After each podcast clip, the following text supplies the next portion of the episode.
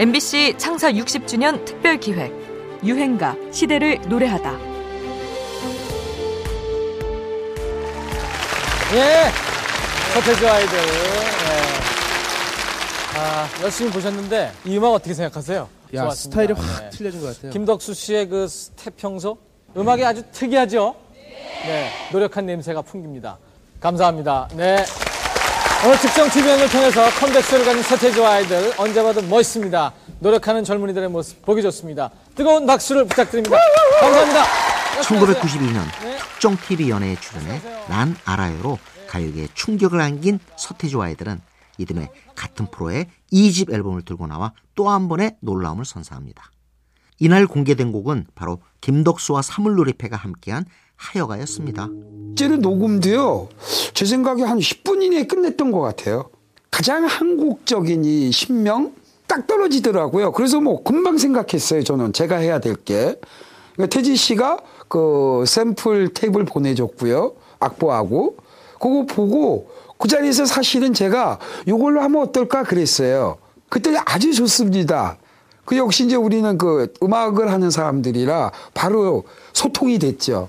역시 전통은 옛날 옛날 박물관에 그냥 옛날 거다 하고 전시되는 게 아니고 이 시대에 살아 있으면서 이 시대의 생활 속에서 세계 음악화 돼야 된다는 그런 것들이 저는 확실하게 그때 하여가 작업하면서 스스로 깨달은 결과입니다. 랩의 국산화라고 할까요? 특히 농악 악기 가운데 유일한 선율 악기인 태평소 연주는 듣는 이들에게 강한 인상을 남겼습니다.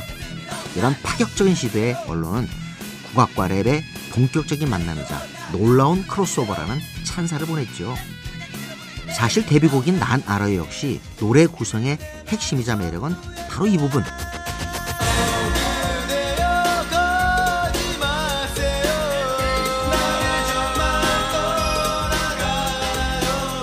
랩 댄스 곡이라고는 하지만 지극히 전통적인 선율의 이 대목은 생경하기만 했던 랩을 낯설지 않게 받아들일 수 있도록 해줬는데요.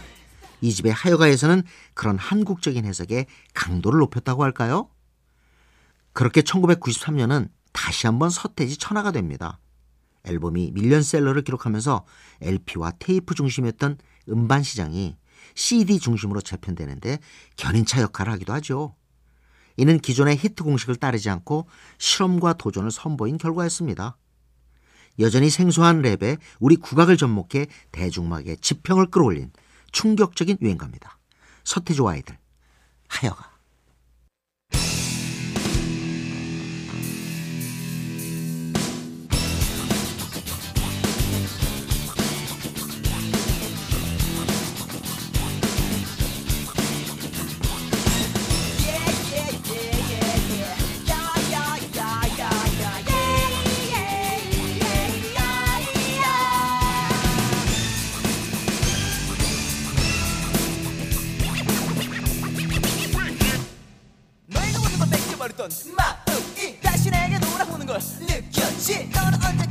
나만의 나연이라 믿어왔던 내 생각이 틀리고 말았고.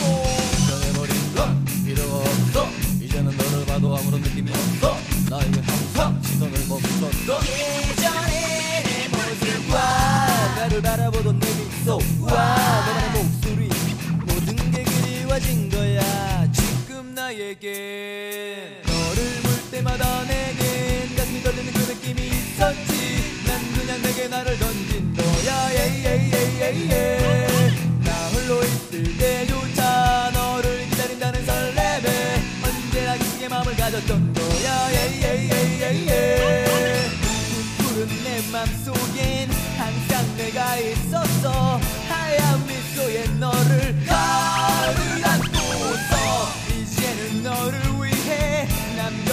남겨둔 것이 있어 해맑던 내 미소가 담긴 사진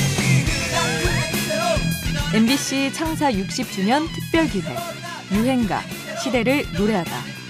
지금까지 음악 평론가 임진모였습니다.